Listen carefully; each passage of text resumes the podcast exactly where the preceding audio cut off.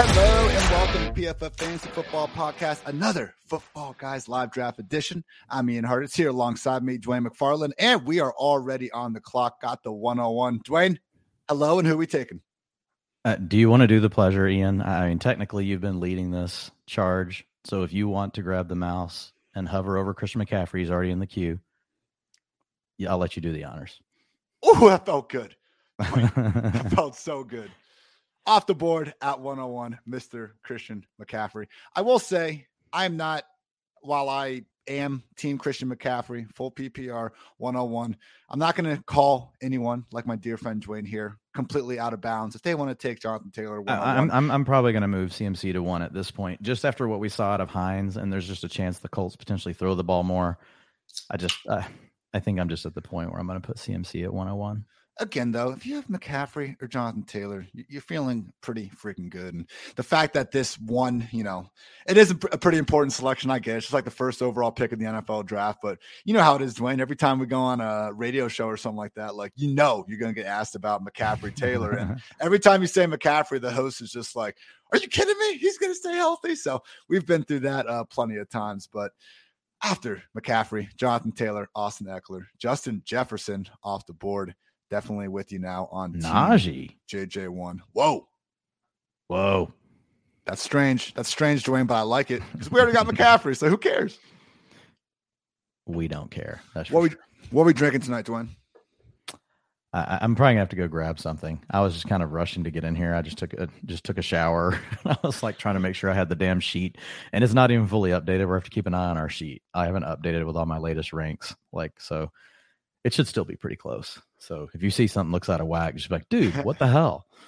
Dwain and I have this is our third podcast we have recorded to get today together. One of those days where you know we see more of each other than our own families, which sounds kind of sad when I say it out loud, but we have a good time, man. So it is what it it's is. quite a few days, but yeah, we have a good time. But hey, I, look, if you go work in an office anywhere, you just see all your coworkers more like than point. your family. So it's it's we at least we're getting to talk about football. That's true. That is true. I'm drinking lovely Wolf Pup Session IPA from Golden Road Brewery. It's got a little dog howling on it, which man, if, if you're an alcohol brand and you have like a dog on it, there's a very good chance I'm going to buy you if it's like even somewhat good. So with that, you know, super important information out of the way. Dwain, did you see? I think there there actually was some news that hit in a couple like an hour ago. Am I crazy? Oh, I'm sorry, I've missed it. If I if it did, I, I totally unplugged from work for about an hour and a half. That's that's uh good for your mental health for sure. But in yes. the days of uh notifications, one of those things. I might actually just be crazy. Oh, okay.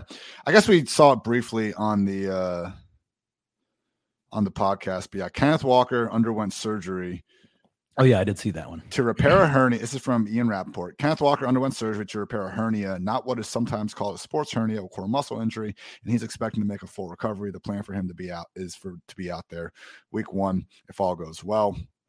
Dr. Jesse Morse responded.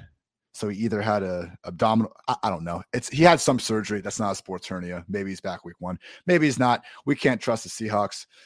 We'll see. I did bump I did bump him down in the rankings. I still have Walker one spot ahead of Rashad Penny though, because honestly, Dwain, it's just the potential keeper value. And I think that ultimately at the at the end of the day, man, I understand at one point in time Penny played over Chris Carson, but like when you go out there, you draft the guy in round two. We gotta take Walker over Penny, yeah? Yeah. Yeah. Yeah. Well, no, I'm taking Penny over Walker. Sorry. Um, what? But uh, yeah, yeah, I, I, moved him ahead. I mean, look, he's technically over Walker now, and now we've got the injury. But I have them right next to each other. Like even I, still, whoa. like right here, I've got like Rashad Penny at uh, 35. I've got Walker at 37. Okay. I have them literally right next to each other, but pretty much that same area. I do see you have Dameon Pierce, RB 36, Dwain.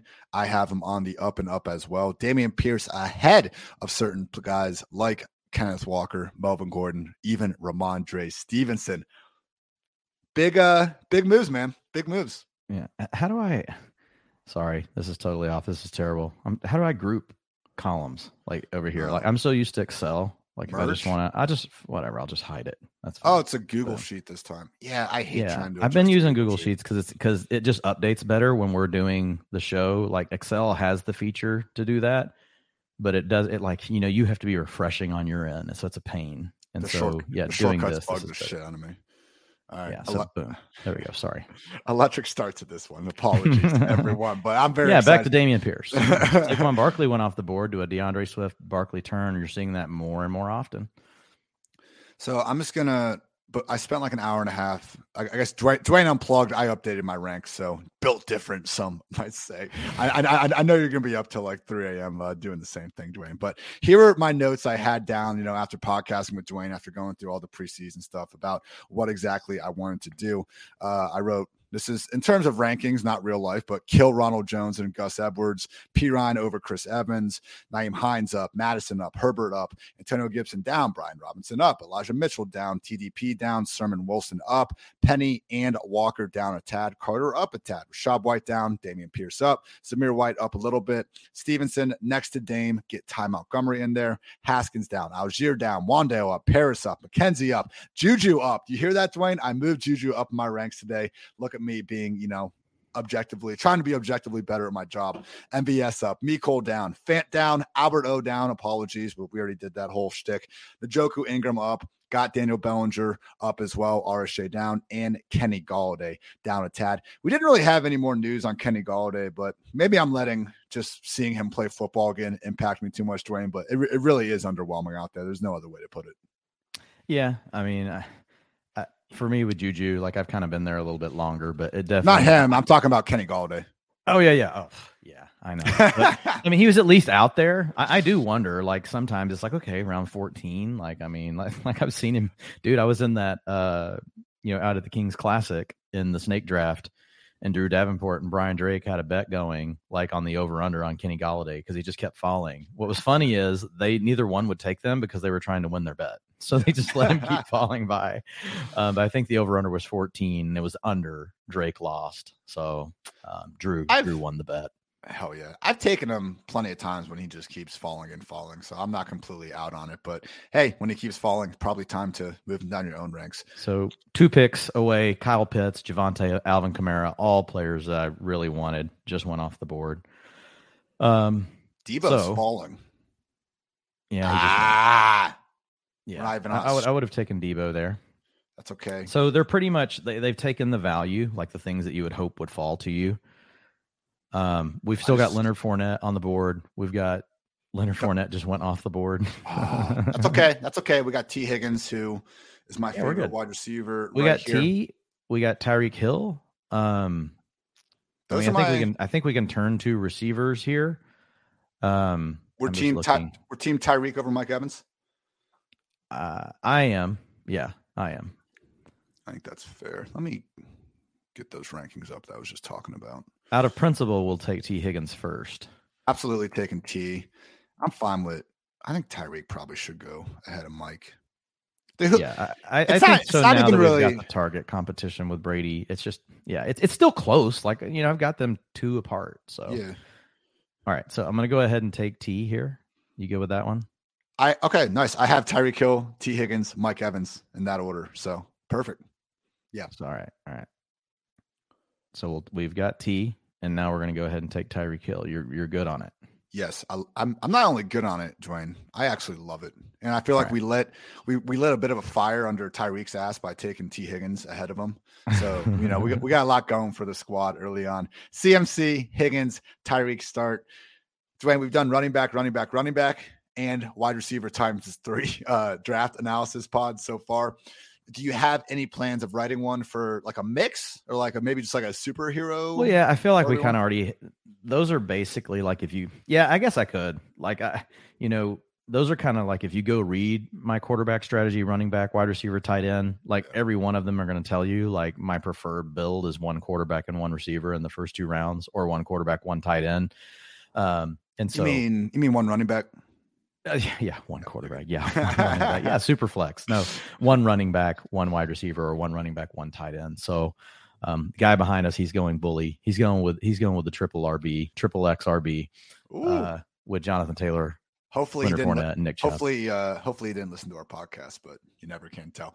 Uh, who was showing us, Dwain? The we had a freaking a, a team get drafted that was like eighty percent of what we did. I felt like uh, in one of our football guys drafts. It was pretty funny. It was just, yeah, Yeah.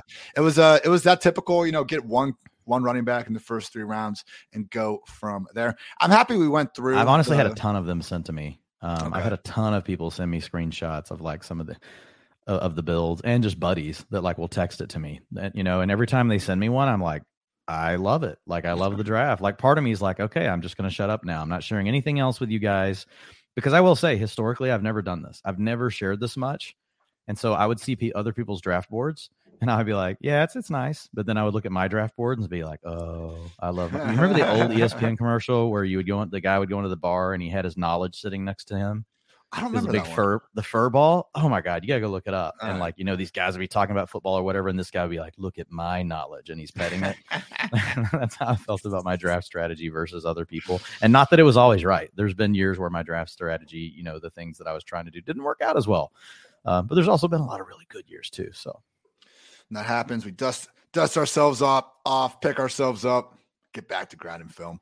Kyle Pitts went in the middle of round two. I thought that was pretty surprising. Little, little steep for me there. Let's see. Overall, not in tight end premium. It's not. Oh, that's a good point. I got it.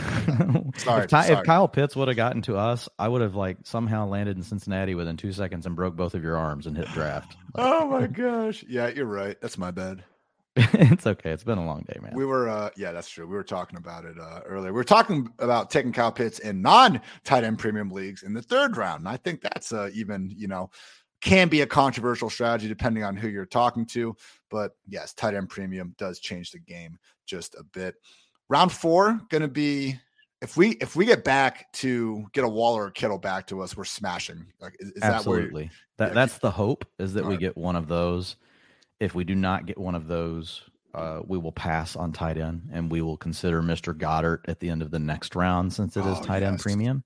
That's all um, but then if we don't get that, then basically this will be one of the teams where we're punting kind of at tight end, you know. Um, and, and look, here's what I'll say, man. I'm I'm a little less comfortable now because Albert O used to kind of be the guy, right? That I was like, oh, well, and we're probably that guy. We got a double up already with Mark Andrews and Waller, so there's no way Kittle's coming back uh, with both going off. So Albert O with, is somebody doubling up. Albert O is not dead to us, but it's certainly not looking. Good. But yeah, you can't. It can't be part. It can't be a central part of your strategy. Uh, before in the year, like when I would miss, I would just make sure I would do whatever I had to do to get Albert O and Irv Smith, and be like, I'm just gonna, I'm just gonna double barrel it, and you know, if it means I got to do it in round 10 and 11 in this format, I was willing to do it.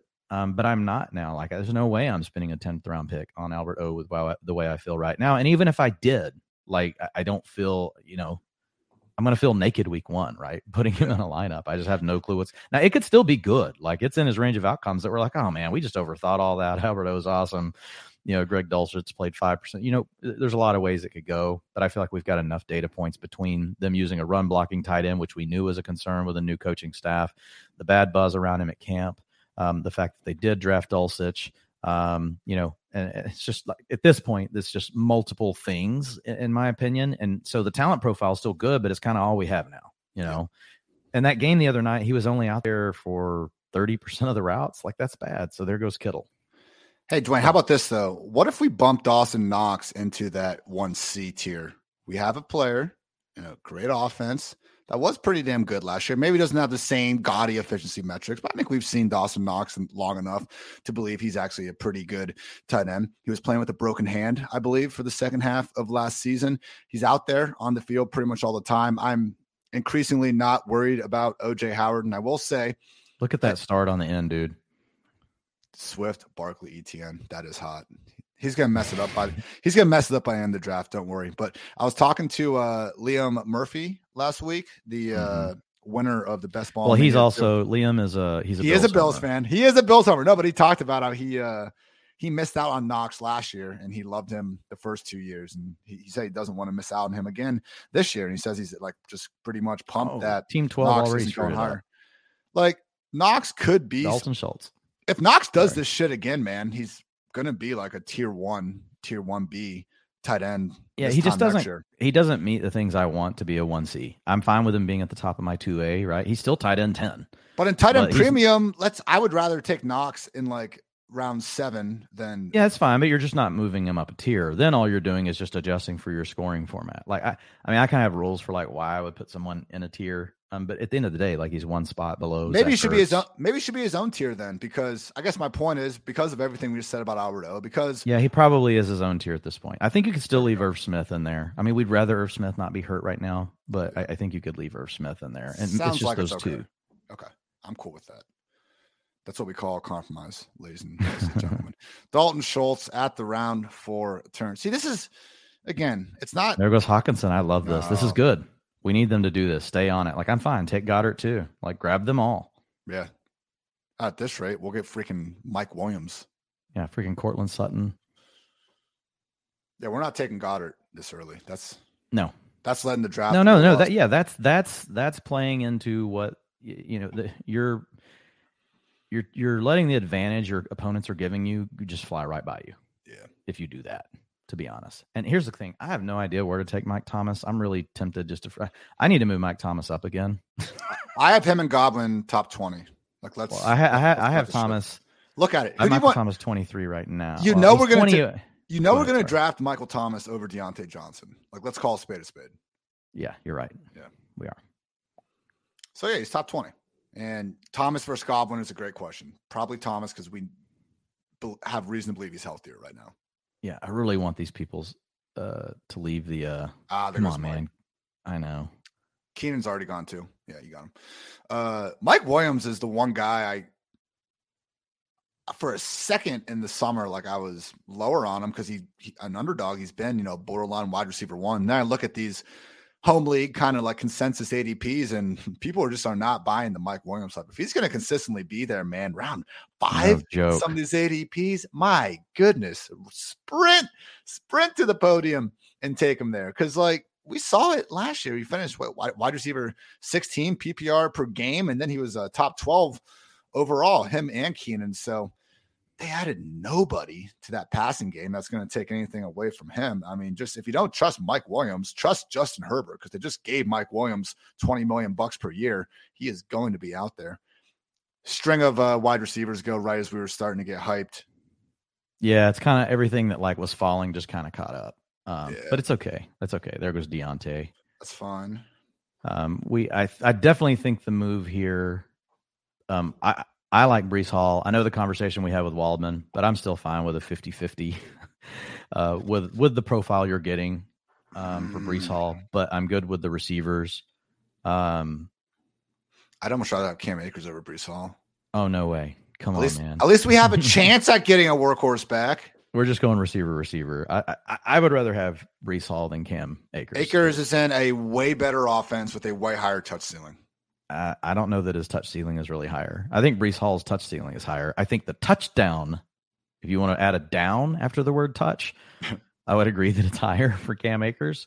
We've never Um, seen Breece Hall's coach feature a running back. Now it's been one year, but Yeah, it's it's well, he's that Shanahan tree, and he's only been with the Shanahans for like these last few years where they haven't done it. You know, before Um, that, he was actually a McVay guy, right? uh, yeah, No, no, yeah. yeah, yeah. uh, you're talking about Mike Lafleur. right. Yeah. Yeah. So, So there goes so- Waddle, so- which is actually and Justin gonna- Herbert. I was gonna Waddle's a relief because So the so the exact argument I'm trying to use against you, if we go back like an extra year, can now be used against me. Great day to be great. Uh I don't I, I want I almost wouldn't mind two wide receivers, man. We got McCaffrey. If there's ever a time to go hero RB, it's with Christian freaking McCaffrey. Yeah, I agree. Uh, the other thing is like again, working the queue and leaving room. Like it's almost like, do we just let Thomas go by and give us a chance, like that Thomas comes back, right? See that far down. Yeah, he's pretty far down there. So I already know Terry McLaurin is an auto smash for you, um, and, and I'm good with it. I like getting Terry McLaurin on a Yep. team. So I think McLaurin is easily pick one. In my opinion, Marquise Brown is next. Um, I think I love Breece Hall here. Like I, I, I mean, it's still the profile that I want, let me see. and I would draft if if you weren't drafting with me, I would I would have already drafted Breece Hall. Like he would already be on my team. He goes average pick 38. It's really hard to get him here, you know, as well. It's hard to get Breece Hall to slide back to the turn. I have oh my gosh, do I really? I have Breece Hall and Marquise Brown right next to each other. So you know what, Dwain? I think you're So Terry guy. McLaurin, right, is on take, one of the Yeah, let's take Breece Hall and Terry McLaurin. That's fine. All right, so we'll take Terry McLaurin. Done. The only thing with Breece that I will agree on, man, is I feel just as fine, to be honest, drafting Chase Edmonds later. And that's the realization I'm coming to, right? And so, like, just trying to talk through both sides of this, it is tough to get Breece Hall here. I still, um, I still disagree with you on Akers, but Akers already went, so I'm fine. I'm fine getting Breece because, to your point, there is a chance that one of Thomas or Godwin, or maybe even both, man, who knows, end up falling back to us uh, round six, round seven. So that that's fine with me. And Marquise Brown, someone. Marquise Brown has like hit all the major metrics like we want. Like, you know, and people just don't yeah. want to give him any credit. People are like, oh, I love targets per route run, except when I talk about Marquise Brown. You know? I, I, guess I guess my thing with Marquise, just like you said, you feel fine with Chase. I feel fine getting Rondale late. Like I feel like that's good for my all right, Cardinals. Let's take Breece Hall. Boom. Yeah, yes. All right. It's good to talk through it. Like sometimes I like if I'm just drafting by myself, I love to keep pressure on the drafters around me and like just pound the button. But I feel like when we're talking through this kind of stuff, um, you know, and, and we're trying to, you know, be informative, you know, to an hopefully we're being informative to an audience. You guys may look at some of this and be like, what a you know, couple of idiots. But um I, I, like talking through the stuff. I think it's good, you know, for um for the listeners. So Breece Hall, look, he does have the exact. What's funny is either, either one of us there would have just brought up the word Amon-Ra St. Brown. We would have just clicked him. this no, it's it's okay. Look, Breece Hall is the. We'll see us again, twin. Let's see. We're at we're at pick two of the fifth round. W- where do you think Dave Montgomery goes? Do you think he goes in the fifth round? I hope so. We need the running backs to go now that Breece Hall went and push us a receiver. But back. these are the. This is when we don't want a running back. So this exactly. is perfect. We don't want any of these. We, you, you got to wait and then honestly, you could be in a spot where you're like, well, crap, do I reach? Do I need to go ahead and reach for, you know, Chase Edmonds? Oh. Here's the cool thing with, with Breece Hall. We can still draft Chase Edmonds. Like we can play two of these guys. Hold on. Oh, Hold on. Montgomery just went right after I said that. By the way, though, team two, who originally was looking. Oh, okay, God. We're, okay. we're in the room with the same guy again.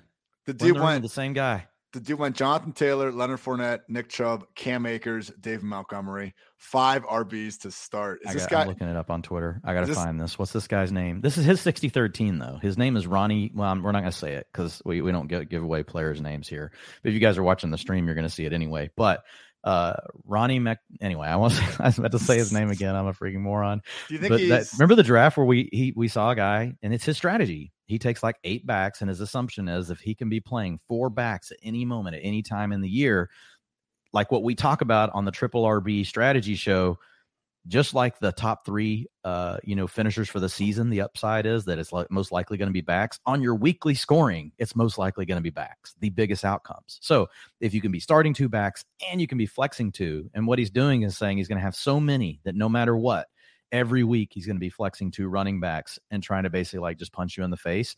and apparently, I haven't gone to study his rosters, but apparently he did this last year and he got a couple teams into the top 50. Now, I don't know how many teams he drafted. If he drafted 150 teams and he got two teams in the top 150, that's not great. I mean, I drafted freaking 20 teams and had two teams in the top 150. But if if that's the case, like, and maybe he had way more up there, uh, like I don't know. I mean, look, I, I get where he's coming from. Like, I can see how I can see how it could work, but things definitely have to break your way. I thought the last draft he just waited t- way too long to go ahead and hit the receivers. Yeah, like let's see if if he if he has these five and that's what he's running to the bank with. Okay, if we're still having this conversation again in round eight, and we don't have a wide receiver off the board. I might be uh, asking some more questions. Dallas Goedert finally goes in the middle of round five, right after AJ Dillon as the and RB. that's early. 22. He's normally a round six pick here. It's okay. Um, coming back around. Twitter. I'm trying to find this guy. You keep going. If we can get Zach Ertz or Dawson Knox at the round six, round seven turn, we are going to take advantage of that. Yes, Twin uh, at the at round six seven. No, I don't want no six seven. Well, we'll have to see what's here. No, man, my gut is we're about we're going to be staring at. Like I'm not taking Dawson Knox over Elijah Moore, like for example, like the upside of Elijah Moore, like just such a great player. Um, okay, I mean we have to see what's here. We I, we might take another one of these backs, like uh, you know we might take you know a Chase Edmonds. Like I think he has more upside than Dawson Knox. Um, his, you know, his ADP is at 93, so we, we actually have a chance. Okay. Yeah, I think we have a chance for round eight, uh, nine. What about uh Ertz? No, you're not going to let me search for this name. I'm not as good as multi. Who who gives a shit about the guy's name? I, I just want to see. We're past it. we can't even fine. tell the people. fine. No, I, I, wanted to see. I want to see if it's the same player. That's my point. I want to know uh, if we're drafting oh. next to the guy that's going to do this the whole time. Doesn't matter. Whatever.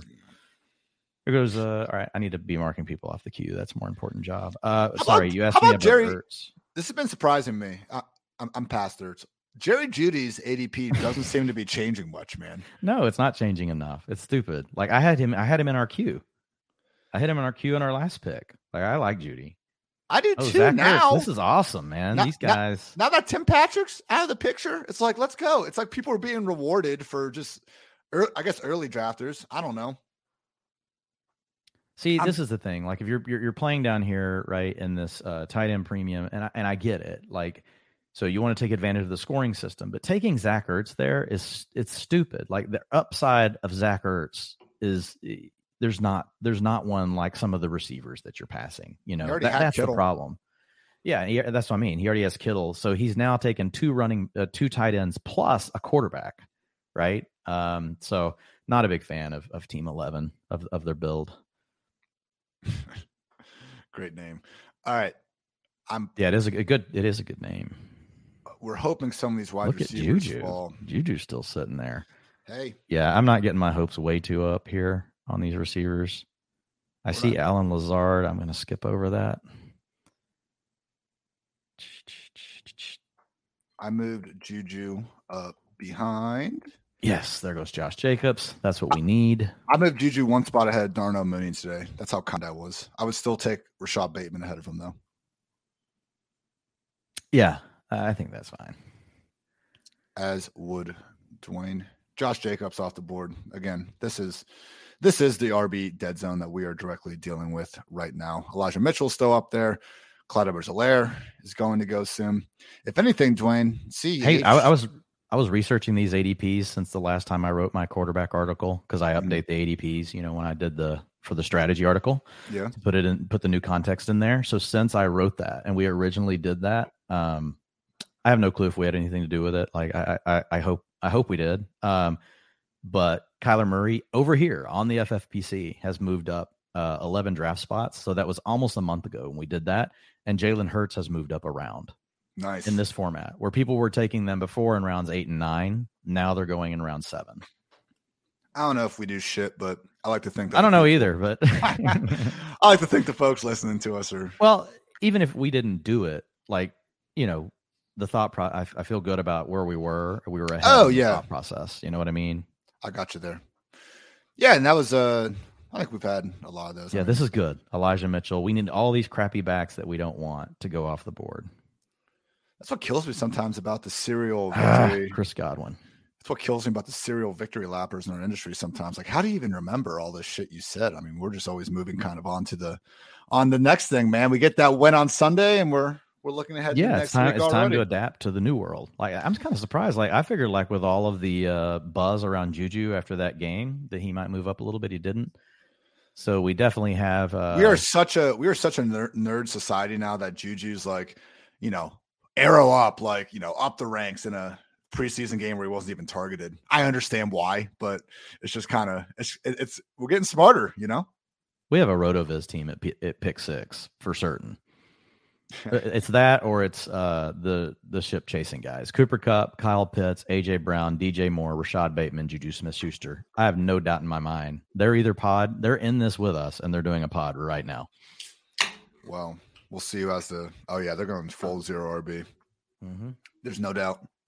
All right, well, good for them. Good people. There goes Dawson Knox. I have one name and one name only, and it just went off the damn board. Fuck. There's an, another similar one. Yeah. That hurts. Yeah, hey, but we we made the right play. We we let it go. Um, you know, to see if we could get it to come back, right? Doesn't always work. So All right. Let's get uh round six Pollard again. let's get Lamar freaking Jackson or We've Kyler. got we've got Kyler sitting there. I think I'm fine taking Kyler. yeah, I say Kyler and Thielen. I, I like Thielen. It's and you what you say sticks with me. I'm like, we're gonna get to week one and we're gonna be talking about our rankings on the damn show. Yeah. and it's gonna be, uh, yeah, we got uh, Adam Thielen at wide receiver 21, you know, and then after week one, the next week we're gonna, yeah, we got we got Adam Thielen at wide receiver 10. Now five think- weeks later, it may be, uh, well, Adam Thielen's hurt, but all I can think about right now is that week one. What do you think about Thielen versus Hopkins because we have Kyler? Do we care that little about No, stacking here? I, I, I think you. St- I think you just see maybe if you get lucky on Hopkins. Um, I think the six games is enough to swing me to Thielen. What, what about you? I have them right next to each other. I have Hopkins one spot ahead in the rankings. I would say we already I, I have. like. I like. I like Thielen personally. yeah. I'm just saying we do have Higgins, Hill, and McLaurin. Is Thielen even going to be starting for us? Yeah, we're we're gonna start four receivers. Okay. Okay. I think it's Thielen and Kyler here. Um, fine. Would be Let's my do it. thought. Let's do it. All right, so let's take Adam Thielen and go ahead and grab Kyler Murray. Done. Thielen wide receiver 33. We will take we will take that value. Okay. So through through seven rounds, we got Christian McCaffrey, Breece Hall in the backfield, then Tee Higgins, Tyreek Hill, Terry McLaurin, and Adam Thielen at wide receiver, Kyler Murray leading the way. How you feeling, Dwain? I feel good. And and you know, we're not getting some of the smash players that we liked at the other end where we couldn't believe like the value falling to us. Yeah. But we're structurally building a team, I believe, in the right way based on the way we know that the board falls. We know where the value is.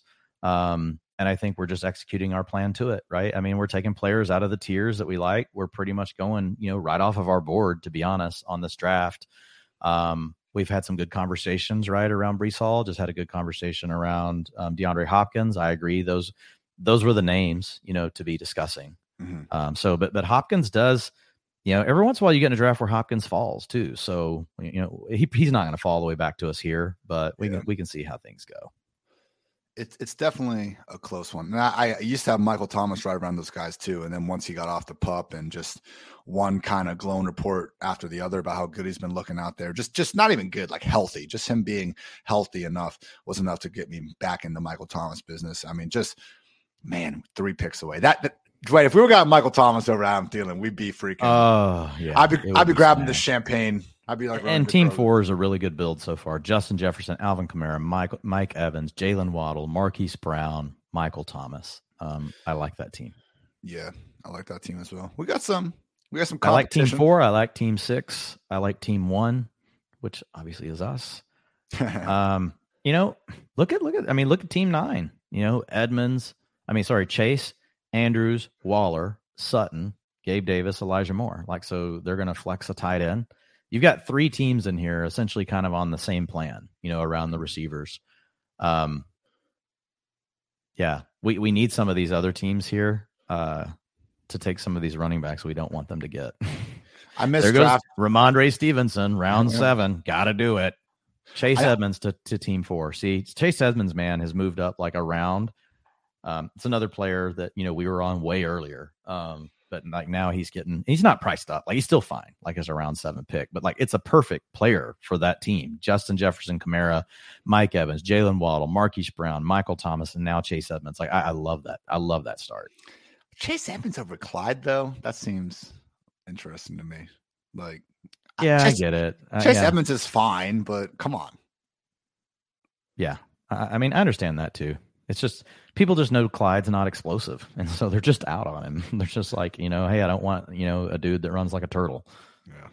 But look at we, that, uh, Team Six coming back and look. I don't like that. Like At we that were point, just trying to build out an advantage, right? Getting Murray, I think they've got a good build already, and now they come back and they get Jalen Hurts. So that's they're they're drafting really well. Out and out of the six hole, like I love drafting from the middle, where you can just pick off the value, you can keep the runs from coming at you.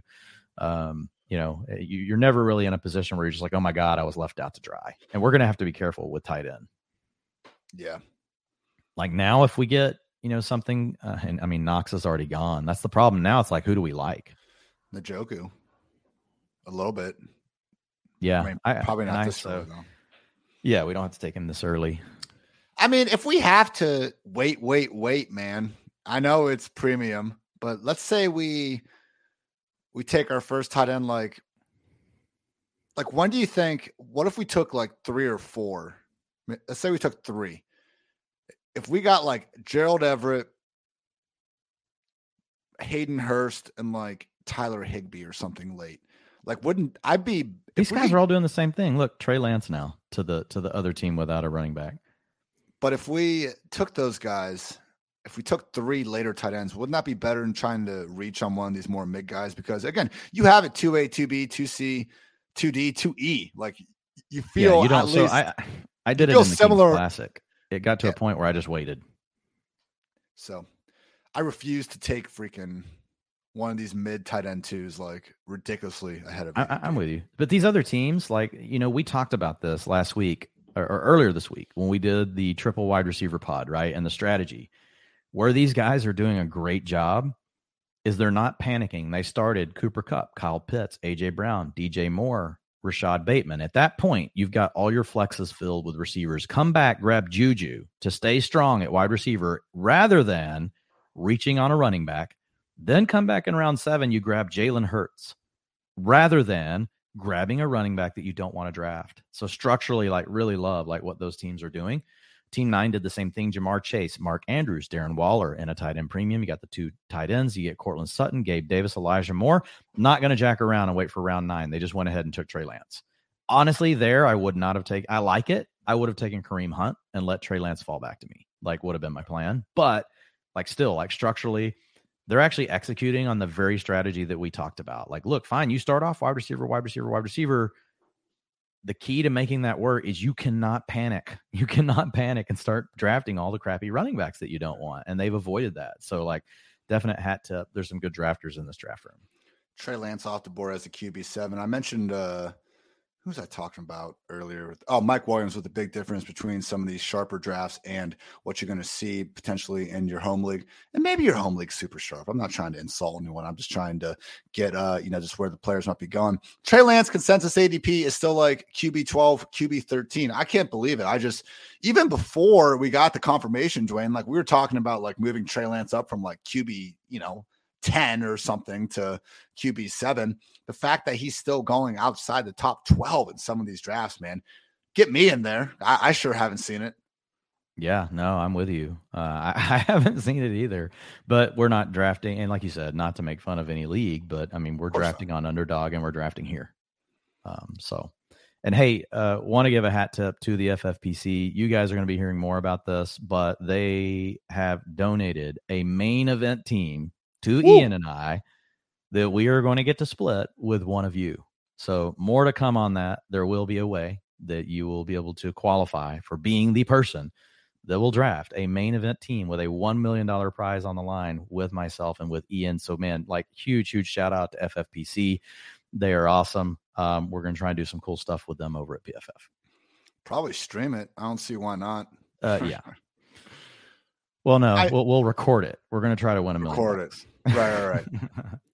we will start going live during the season because um I want to have a opportunity to answer some of your guys' live questions and I'm looking forward to uh Sunday morning. So last year Sunday morning I was we had like a a legit like PFF pregame show and they had me on that. We would talk a little fancy. I was more or less just putting my kind of NFL analyst hat on for the morning, but that happened from like 10 a.m. to freaking 1230 1245 so i had no real chance to like other than kind right. of answer some shit on twitter and like set my own lineups i unfortunately couldn't respond to um, a lot of you guys so the goal this year is we just want to do a literal start sit hour or two probably just one, but uh, from like 11 a.m. to noon, where we come in and you know we talk, teach you guys how to fish all week, or at least you know in the best way possible. And then Sunday, just come in, comment your start sit question. We will try to answer it as quickly as possible. Dwain, myself, maybe someone else to help break some ties, move on to the next one, get those answers, get you guys happy.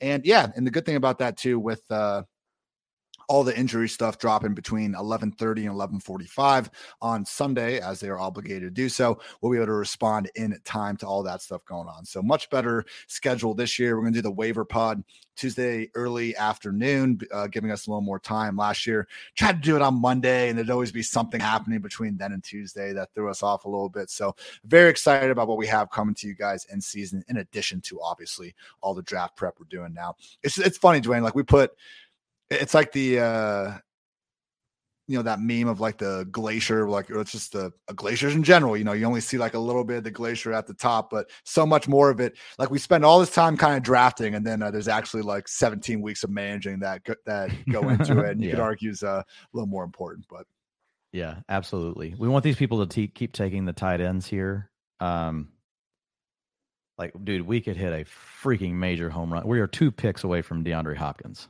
Oh my God. Why'd you say that? Yeah. Dwain. Well, Oh I mean, look, God. Michael, we were there with Michael Thomas. Like, I, I say it because, like, Why, did- why we're trying to teach people how to do this. Like, you have to try to give your chance. You have to give yourself a chance to to draft a monster, and that means taking some risk. But if we were to pass on one player or the other, like it had to be Hopkins, not Thielen, right? Um, so Yeah, there goes you- Robert Woods. We're one pick away. You're right, Dwain, but don't piss off the freaking fantasy draft gods that are going to Uh, I'm jinx sorry, us. you're right. Yeah, it, he's going to go all. right here, but that's okay. Come on, come on. We didn't get Michael Thomas. We need this. They took Drake London. Let's uh, go. okay, okay. Look, look. So here's our thing. We got DeAndre Hopkins. We get him with Kyler Murray. Oh, We can either take Kadarius Toney or we can take James Cook. Antonio Gibson is sitting there. I don't. I know that I don't have to mention his name to you. I lean. I lean Toney. All right. So Hopkins and Toney, and no James Cook. What do you think? Mm, well, here I know I want Hopkins, so we're gonna go ahead and take him. Taking Hopkins. we had no clue he was even going to fill. We, you know, we got lucky that he made it back there. So okay, look, we've got five badass receivers. We have two running backs. We do have a slight question with Breece Hall. So look at the running back tiers after this, and then I- I look w- at the I will say, you know, as much as all these kind of rookie running backs had not the best, just it's it's week one of the preseason, but the depth charts aren't looking great for any of them. We James Cook does seem like he's already ingrained as that pass down back. yeah, I'm with you. I, I We think we got- take James Cook. I love Kadarius Toney. Let's take James Cook. We, we got we got Hopkins. If we hadn't gotten Hopkins, we'd be taking Toney and Cook. Yeah, We got Hopkins. Awesome. Yep. Okay. Do we have James Cook on all four of these teams now? uh, I, th- I think we have him on two. I think we have him on two. It might be three. That's fine. Might be three now. That that was a tough decision though. Um, that was a tough decision between James Cook and Kadarius Toney as we leave Antonio Gibson sitting on the board. Through nine rounds. Yeah, that's a that's a Yeah, he's got an ADP of 69, but it just hasn't adjusted yet.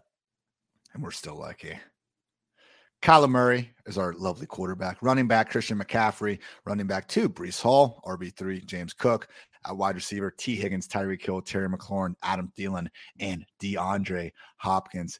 I after getting Hopkins and Cook, man, I, I feel like that you were just on cloud nice nine.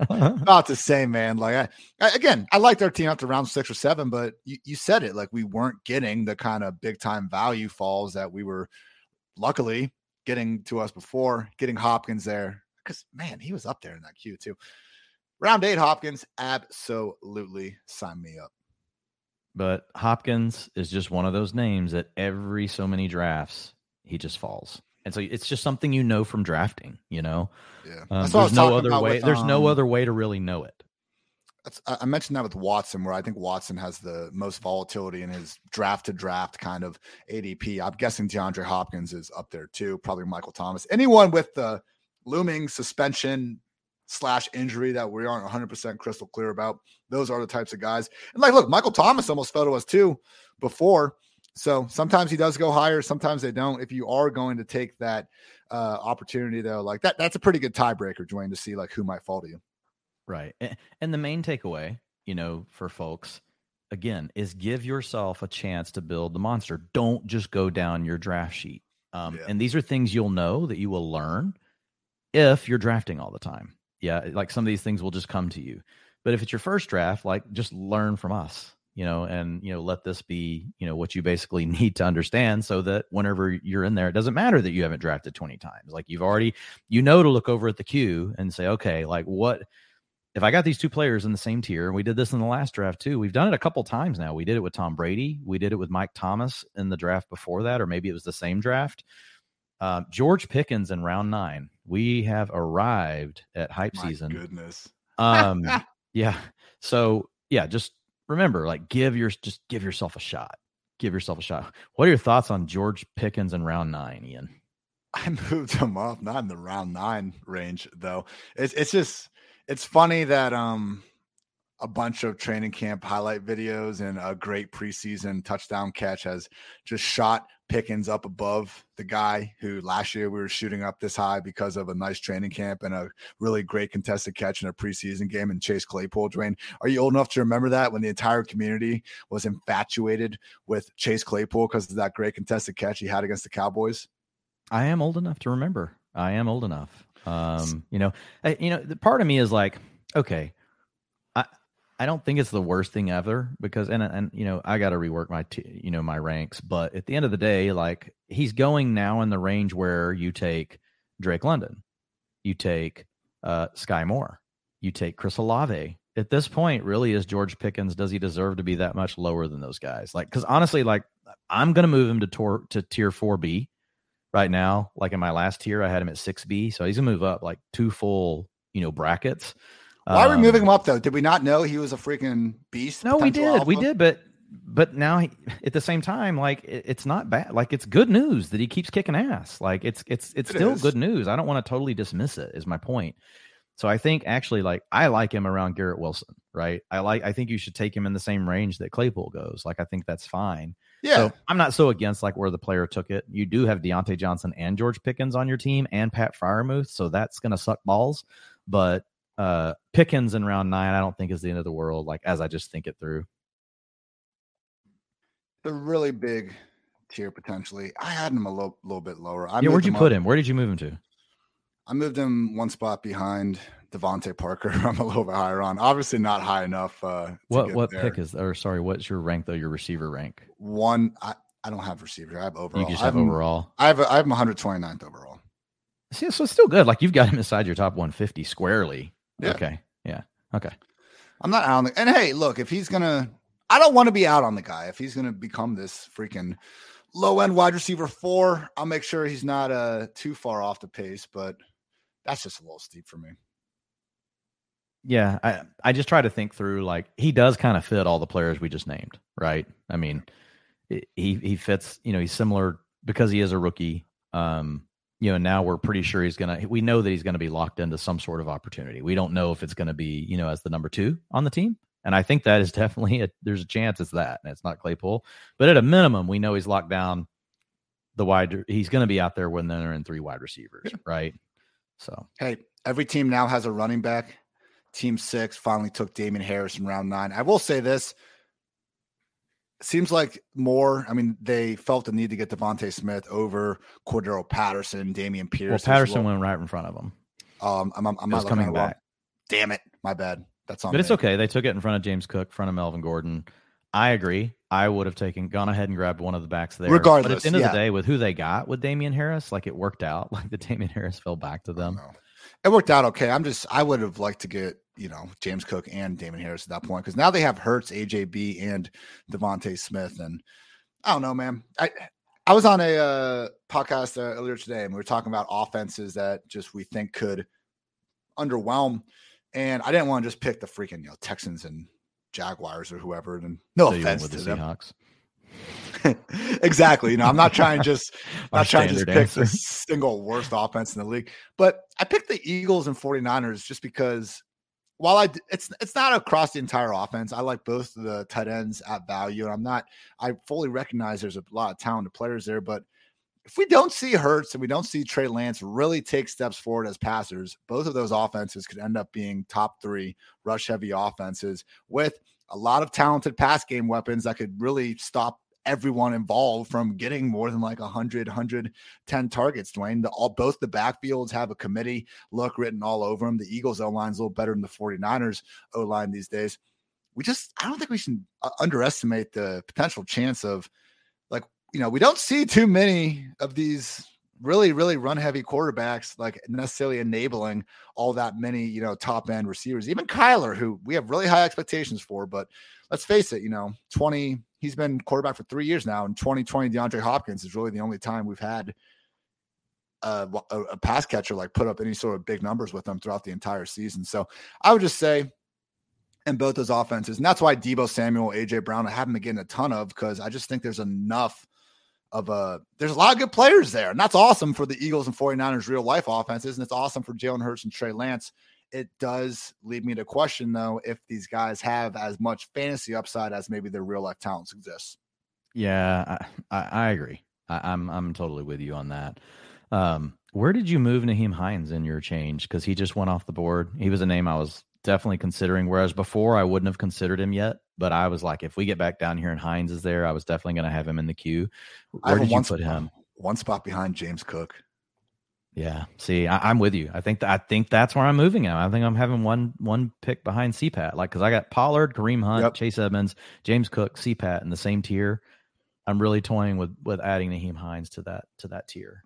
Yep. Put him one spot behind James Cook, one spot ahead of Devin Singletary. Obviously, I got CPAT uh, quite a bit like higher, it. but I love it.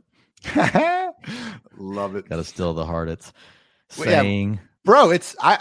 I just assumed that Nyheim Hines didn't have the workhorse running back handcuff upside, but after seeing him play every single snap that Matt Ryan, he just might. I mean, maybe they just.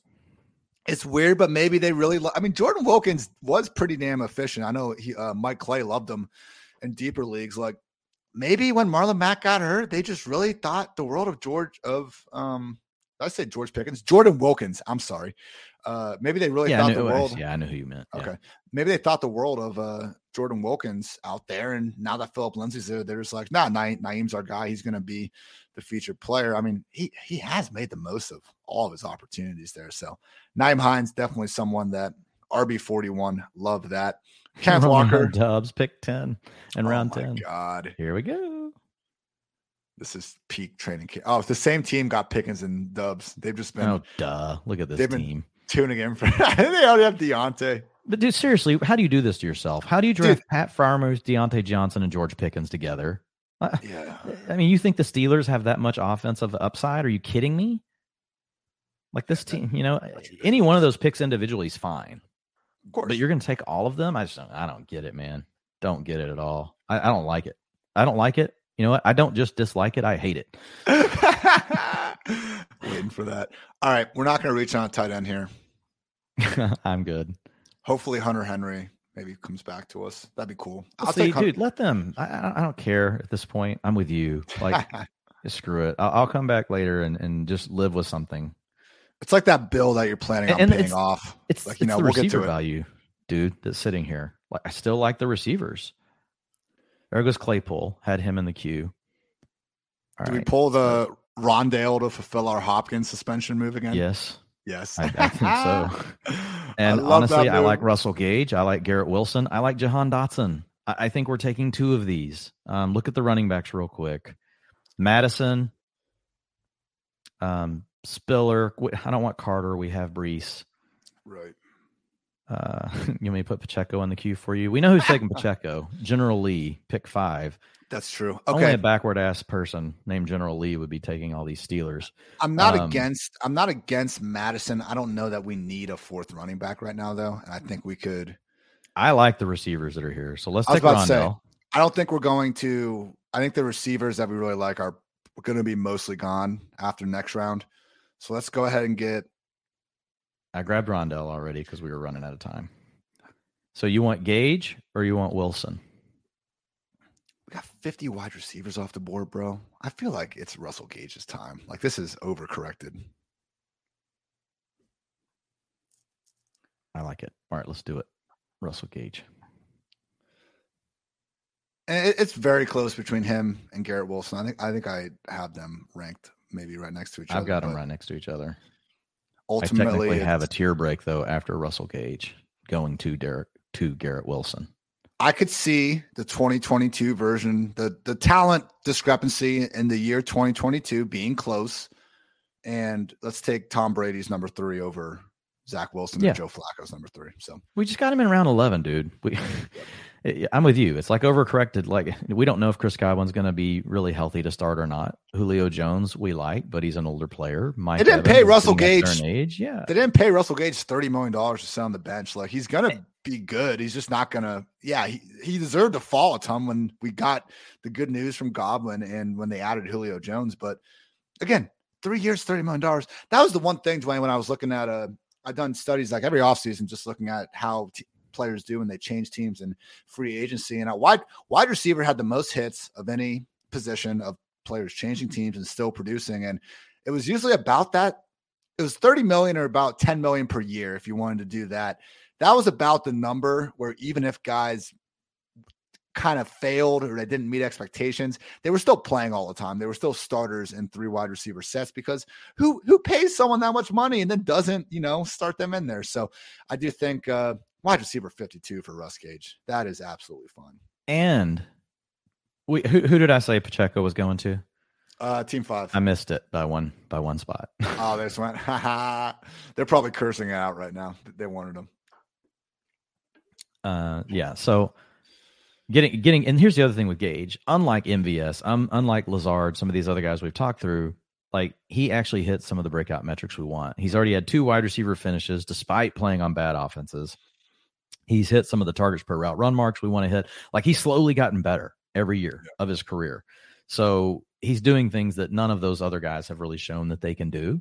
And I think, you know, for me, that matters. Like I, you know, he's done things that basically say like he could, end, he could, he's a wide receiver too, is, is what his underlying profile looks like. He just hasn't had a wide receiver two finish yet.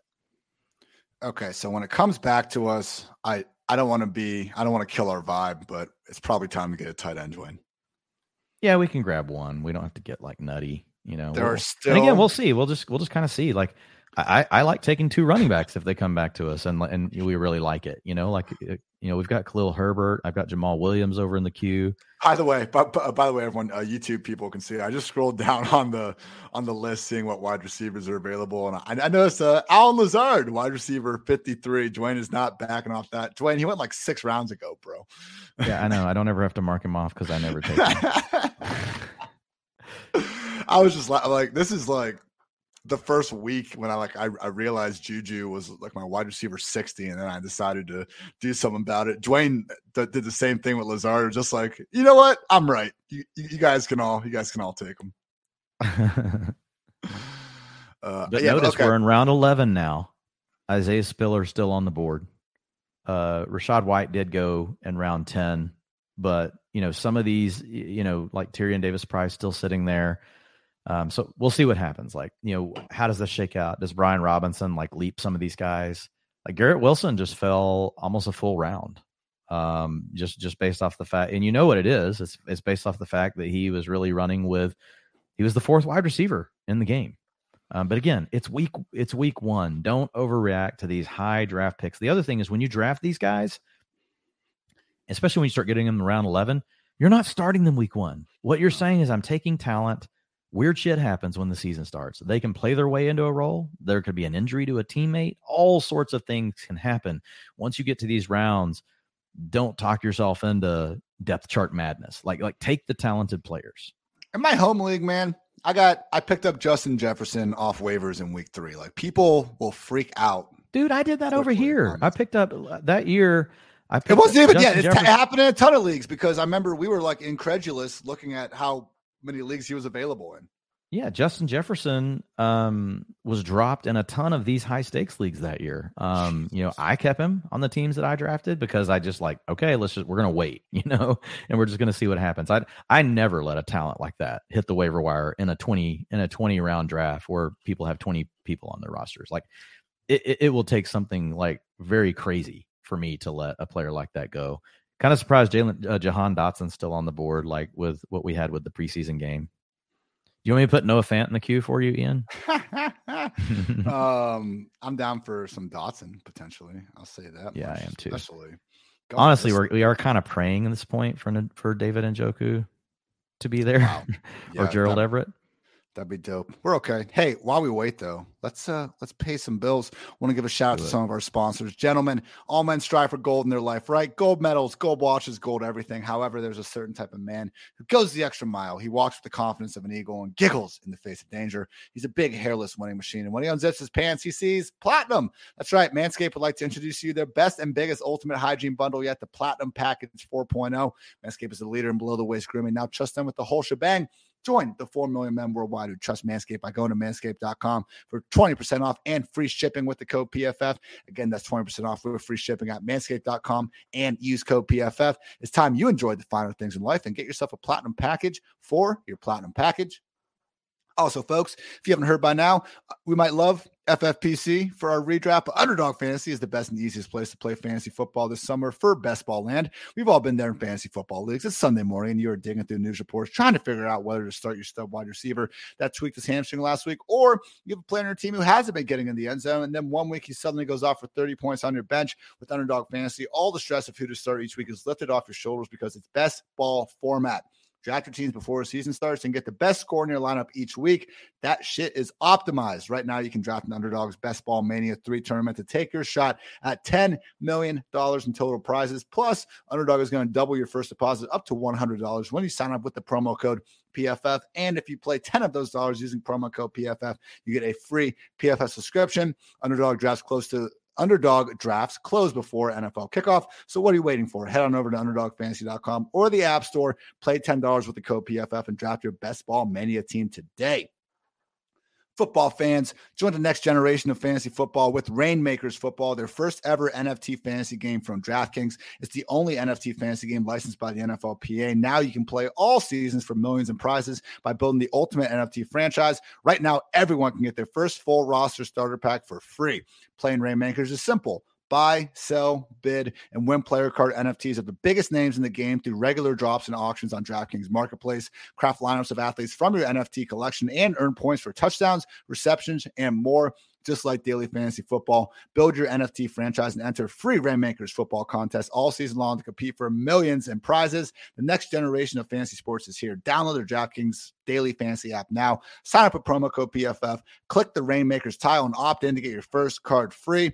Plus, play for millions in prizes all football season while building the ultimate NFT fantasy franchise at Rainmakers Football. As promo code PFF.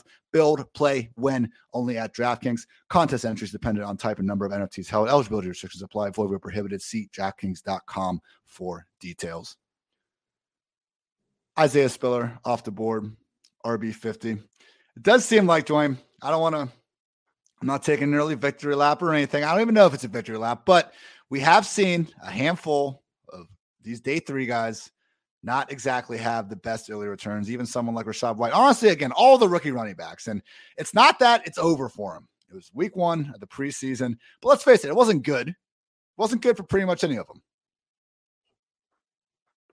You were still on mute, but I, I can tell you're angry. Dwain's just throwing stuff. Oh, yeah, yeah, person. yeah. My bad. Okay. It's a, uh, no, you're right. Um, but it's too early, right? It's too early to get crazy with them. What I like is when this stuff happens, it it at least softens the ADP a little bit, right? A couple of body blows on the ADP if Isaiah Spiller isn't bad for anyone. Um, yeah, there goes uh, Team Six taking David Njoku. So that was kind of the last one in the tier there uh, to give us some upside. Uh, Brian Robinson just goes off the board, but yeah, it's um, it's fine like I, I wouldn't i don't think i think sometimes people overreact but like I, I i like the discount that you get. I like the fact that it softens adp up a little bit and you just got to be able to read the room so don't keep reaching right? Don't keep doing the same thing you've been doing in your drafts before when these new data points come out like you got to let it breathe a little bit and see what it means you know for adp am i reading this wrong? Like i have tyler boyd is still available. Like did he die? Yeah what the hell?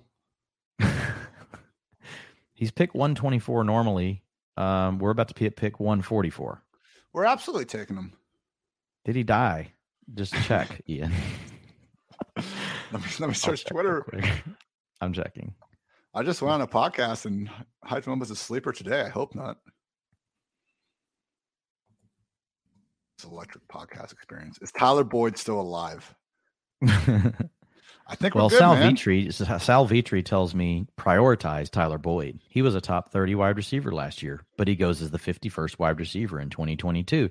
He has a safe floor and dot, dot, dot, ellipses and a major ceiling. Colon. Are you ready for the thread or should I stop? Okay, so Tyler stop, Boyd. Huh? Tyler Boyd is on the board. I say we go with Tyler yeah, Boyd. we have to. I mean, just you know, we're never gonna get him. Freaking take Tyler Boyd right here. Jesus. Okay. Did uh uh, Jahan Dotson just went. I would have yeah. said I would have, you know, chosen violence. Yeah, we were we were about Jahan to turn Dotson. them both. we're about to just take both of them. We gotta go Gerald Everett. It's time.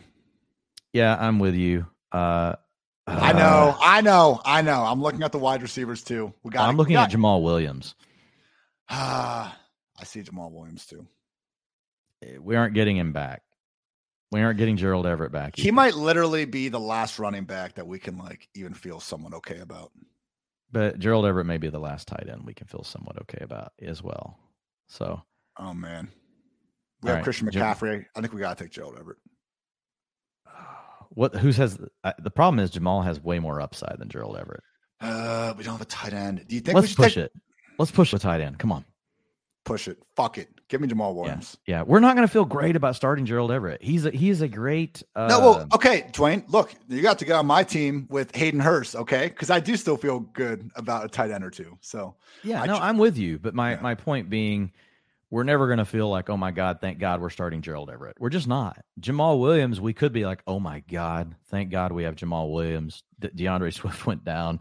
We have a top five RB, you know, for three weeks. You know, it, it could happen, right? So to me, fine. Let's just move on with Gerald. If if we thought Gerald Everett was a guy that we would just feel great about plugging into our starting lineup every week, I would be fine. Uh, but I don't feel that way. So nope. And unfortunately, while I do like Breece and James Cook, week one, not gonna be thrilled about them either. Our wide receivers are fantastic, but hopefully Gerald comes back. If not, Robert Tonyan, someone that's hurt and could fall past ADP to us. Everyone is down on Noah Fant for the second. I'm I'm not sure if there's a reason to be higher on him in the future, but could at least be cheap. Brevin Jordan still does project as a target leader in Houston. Hayden Hurst, target leader in Cincinnati. Maybe just maybe Cam Brate, Kyle Rudolph, Daniel Bellinger could be an every down tight end.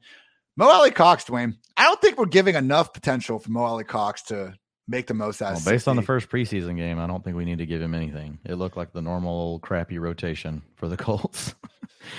uh, Here, I'm going to tell people like if you're going to come draft tight end premium, like what some of these teams are making major mistakes now. Um, uh, uh, like I'm, I'm not trying to dump on any team, but like if you're drafting, do not do this.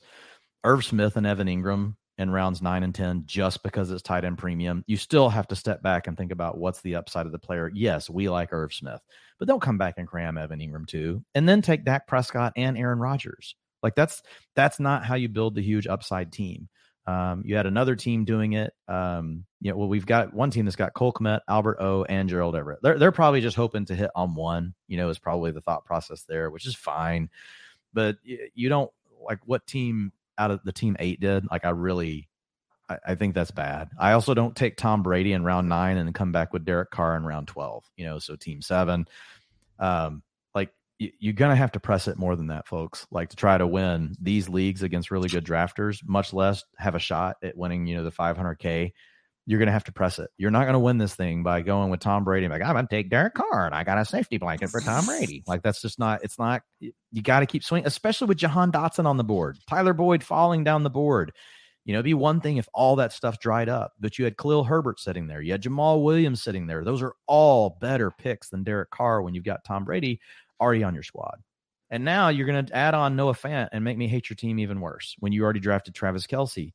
There's no point. There's no point in it. Now oh, everybody's it's fine, but everybody's just taking these and, and taking Hayden Hurst when you have Mark Andrews and Darren Waller. I don't care the format. What is the upside of Hayden Hurst for your team? Yeah, that's freaking weird. And you also you're never using him. You're team, never using him. The team directly Basically what you think us. is you look at our team and you're like, we don't want them to have a tight end. Well, fine, fuck off. We don't care. Like the team directly like next to us also also doesn't have time. There goes Robert Tonyan, T.J. Hockenson, Tyler Higbee, and Robert Tonyan. It's okay, dude. We're going into sleeper mode. We're going into sleeper mode at tight end, baby. Oh, team defense is coming off the board. And I don't mean that personally to anyone. F off. My point is like don't don't cut off your nose. You know, don't what is it saying, Ian? don't cut off your nose, I don't know. your face, or something stupid like that. Eye for an eye leaves means. the whole world. I don't know. tooth for a tooth. Oh you, you got goodness. yeah. I don't know, man. Like look, it is tight end premium, so you want to have some of these guys, but come come on, man, like don't kill your roster for it. We're gonna be talking up. We're gonna be looking up Jets tight end snaps here in a second. I did not think it would get this. Hey, desperate. dude, here's the good news. We just did all of our research. We talked sleeper tight ends today. We're gonna get to put there. There's some sneaky things you can do at tight end, and we're, we're okay. about to do them. We're gonna we're gonna we are gonna be doing those such things. We can throw we can throw a freaking lash on dart at someone like Foster Moreau, who's going to be a viable tight exactly. end, one injury away. Uh, we tight can ends. stack our. We can. You can. I I, would know, rather know. take. Look, Foster. Moreau, I would. I'm telling you right now. I would much rather take Foster Moreau in round 18 than force Hayden Hurst in round 13. Because if if Darren Waller goes down, Foster Moreau is going to be worth more than Hayden Hurst anyway. Yeah. And, and so, like again, you just you got to be thinking through this stuff. Um, and I think, but this happens a lot in these drafts. And so when it happens, I think the other lesson here is like, don't freak out. Don't freak out and think, oh my God, I've got to have one of these tight ends. I have to have them. Continue to think about like how to build out the best roster. Basically, what your objective should be at this point is to make your roster so damn badass that like if you do find a tight end, it's freaking over for everyone. Like, Yeah. and so that you want to, and we talked about this before, pressing your advantage. You know, I thought Team Six did a great job out of that with the receivers early on. They and and you know they grabbed Jalen Hurts, they grabbed Kyle Pitts, they pressed their advantage. You know, Did they get? Oh my gosh! Did they get auto Njoku? Yeah, I see did. the asterisk. So you're telling They me that we had a, and no one Yes, took. we were a probably getting a joke. son. it's of fine. a- well, yeah, we're gonna hit on one of these guys. How many tight ends do you think we should get? Three, four? yeah, I, I want to keep an eye on on the There's running back upside too, though. Yeah. Are we done at wide receiver, or if one of Julio or Tolbert fall? I have them definitely up there. Yeah, I know we already have eight, but hey, if there's a ninth, there's a ninth guy that's qualified. Upside running back still. Hmm. D'Ernest remains interesting. Goes Stafford. Ronald Jones is chilling in the perfect. See, I mean, you took Derek Carr in round twelve. Why? Matthew Stafford just went in fourteen. Th- uh, Like this is this. yeah, it- it's just little things like that can make your roster so much better. And, and don't get me wrong, you need this to happen in your drafts because it pushes good players to you. And basically, like you know, there's already there's some other really good teams in this draft, so we, we need some teams to kind of suck. Is the uh, Matthew Stafford arm stuff going on enough to move him to the bottom of that tier, though, Dwain? I think that would be fine to move him to the bottom of that tier. I, I think that if that's the move someone wants to make, I, I don't have any problem with that. I but get it. eith- either way, guys in the same tier, I will definitely take Stafford at that price. So uh, a name I do like at tight end, and I it's just warming on me more and more. I know you shamed me for him earlier in the season, but I still have him right next to Evan Engram, and it's Brevin Jordan. I didn't- Um, and it's I didn't it's- shame it's you for Brevin Jordan. I think I shamed you for Pharaoh. I shamed someone no, for Pharaoh. you did not shame me for Pharaoh Cooper. I never would have name. Do not even. Don't you put that on me, Ricky Bobby. Uh, okay. Uh, with Brevin, well, you know, I never. I think we Matt- take Brevin here because we need an upside young tight end. Um, and then we could do some stuff with Bellinger later. We could do something with Trey McBride, uh, uh, a sneaky stack. If Ertz goes down, we get it to go with Kyler Murray. Um, I'm still worried about Maxx Williams, man. I know, but dude, you just got to let it go. We're drafting talent late. I don't care about Maxx Williams late. If we're wrong, we cut him. We but the highest upside is Trey McBride. Like it, it's there. Let's get like Logan Um, Thomas. He'll be he'll he Logan Thomas will be an every down tight end when he gets back. We know. Well, I'm fine. No, I like Logan Thomas too. I like Logan Thomas too. I just hate jamming up roster spots with players that might miss, you know, four to eight weeks. I hear you, but this is a unique roster we got going on here. It- is. It is. I mean, I've got Taysom Hill in the queue. Um, I got Mo Alie-Cox over there. Oh, Team Six takes Justin Tucker in round 14, right when I was starting to. Whoopsie. really That's definitely not a team. ship chasing team. And if it is, like we're taking their draft badge away from them. Why would Kirk they do that? Did Kirk they- Cousins goes like Pete must have spun a randomizer or something. If that's some team, and they had to like take a kicker. My God, R- dude! If you ever have you ever gone to randomizer, have you? Uh-uh, I've not done it. You got to like buy a hotel for like the entire family and like get them out of your house if you're ever going to do it because they will respect they will respect you less by the time it's all said and done. That's all. That's all I know. Kenny Golladay off the board, wide receiver, 67. Dwain, we're about to be on the clock. I, I, I have a feeling we could be disappointed though, because team two also needs a tight end. oh crap, they do. But Brevin Jordan's not the top. Thank God. Yeah, I, I don't want Austin Hooper. I want Take Brevin. Jordan. So let's go ahead and take Brevin Jordan here. I don't think we have to take another tight end, to be honest. I think we can wait. Um, I'd so like, what else do you like here? There's Jalen Tolbert. There's Isaiah McKenzie around Oh, 15. dude, I was about to There say, I'm, I'm pretty sure the answer. I'm pretty sure the answer is Isaiah McKenzie. I have Tolbert and McKenzie right next to each other. I do too. I have Tolbert slightly ahead, but I'm I'm fine with either one. I have Tolbert one spot ahead. but now that we're sitting here, I kind of want Isaiah McKenzie. What Let's do you just think? take McKenzie. Yeah. Boom. This is why we draft. It's one thing to look at my Excel spreadsheet. It's another thing to be like, hey, who do I want on my freaking fantasy football team right now? All right, everyone. We are 15 rounds in. Still rolling with just one quarterback. That's all we are going to going to roll with. And Kyler Murray at running back. We got Christian McCaffrey, Breece Hall, James Cook, and Jamaal Williams. Wide receiver, get ready, strap in. T. Higgins, Tyreek Hill, Terry McLaurin, Adam Thielen, DeAndre Hopkins, Rondale Moore, Russell Gates, Tyler Boyd, and Isaiah McKenzie at tight end, Brevin Jordan.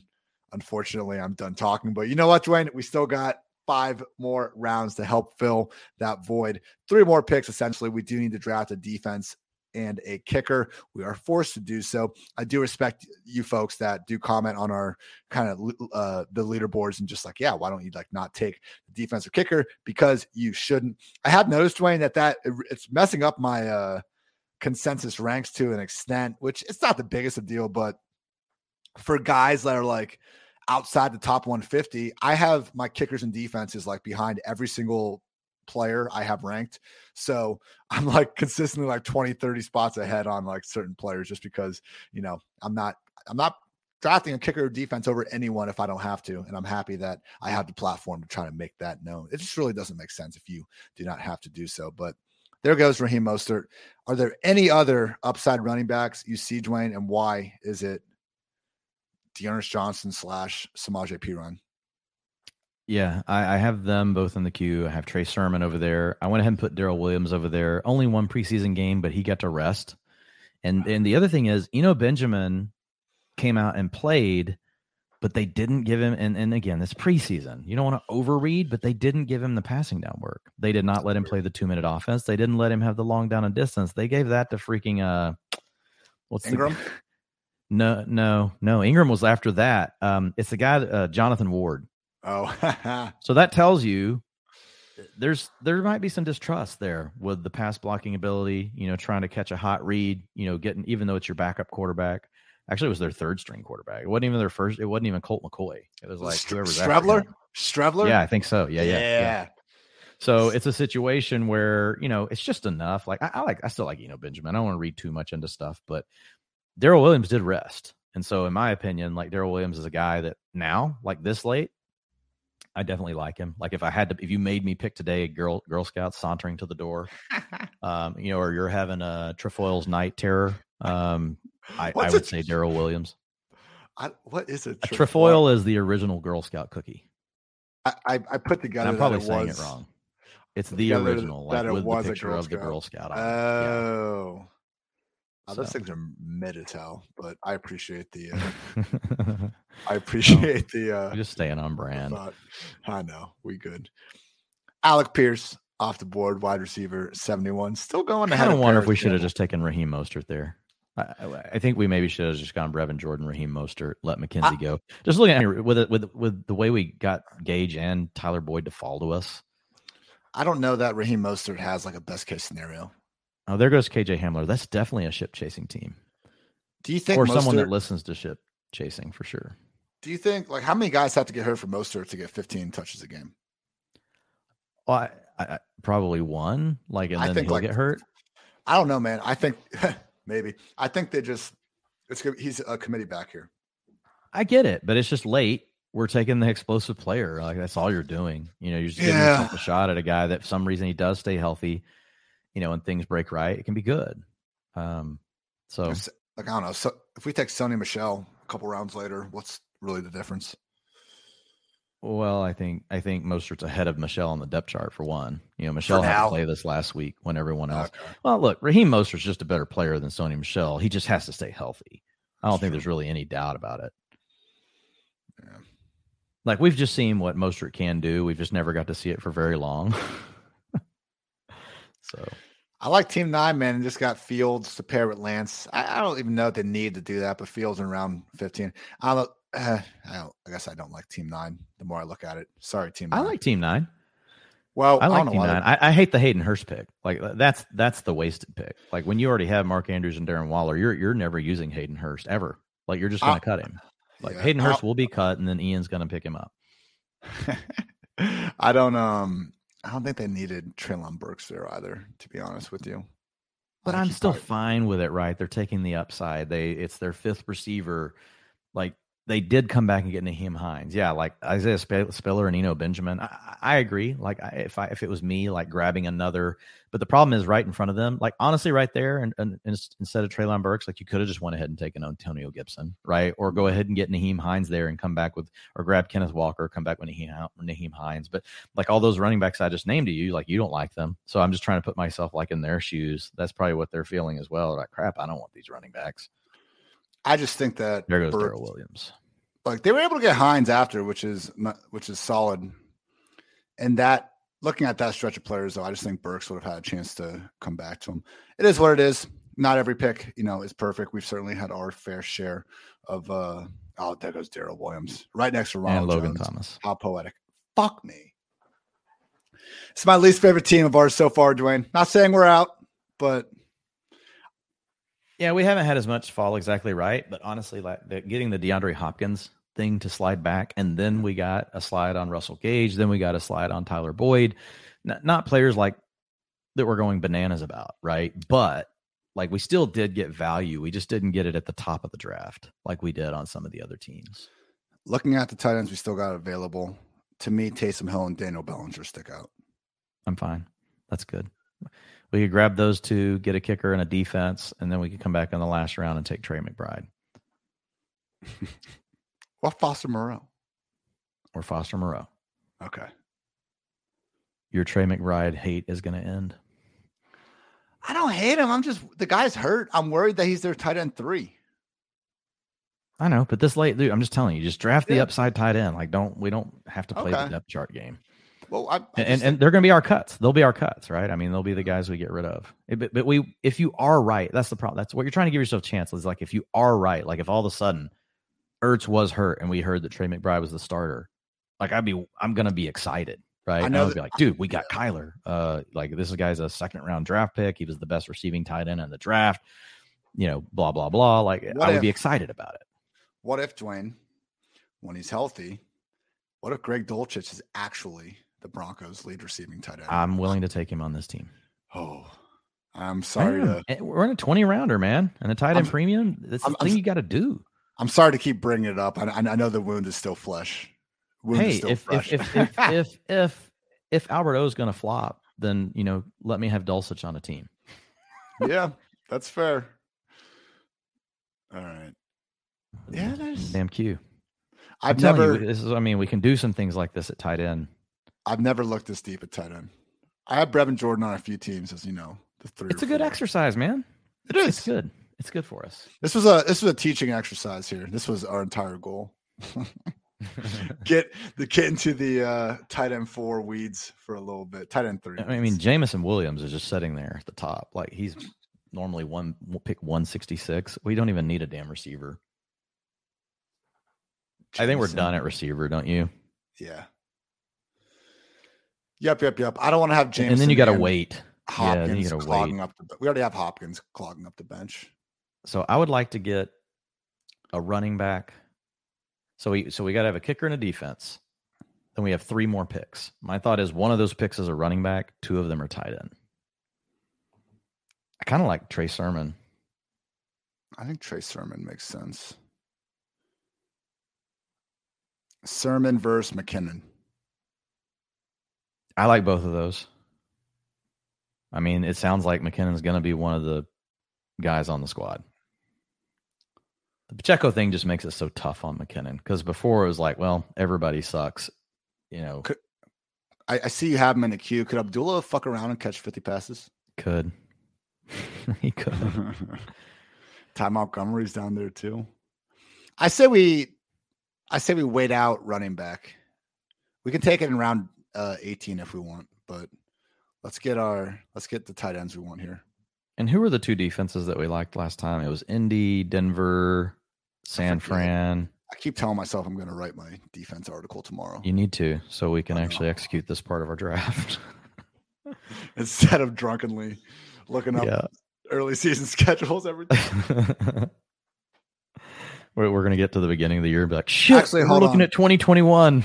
I saw I saw a good tweet from uh from Josh Larkey where he had I think the uh the early season schedules like written out alongside it. So shout out Josh. Yeah, Indian, Indian, Tennessee. I mean, Indian, um, Denver. I know are good.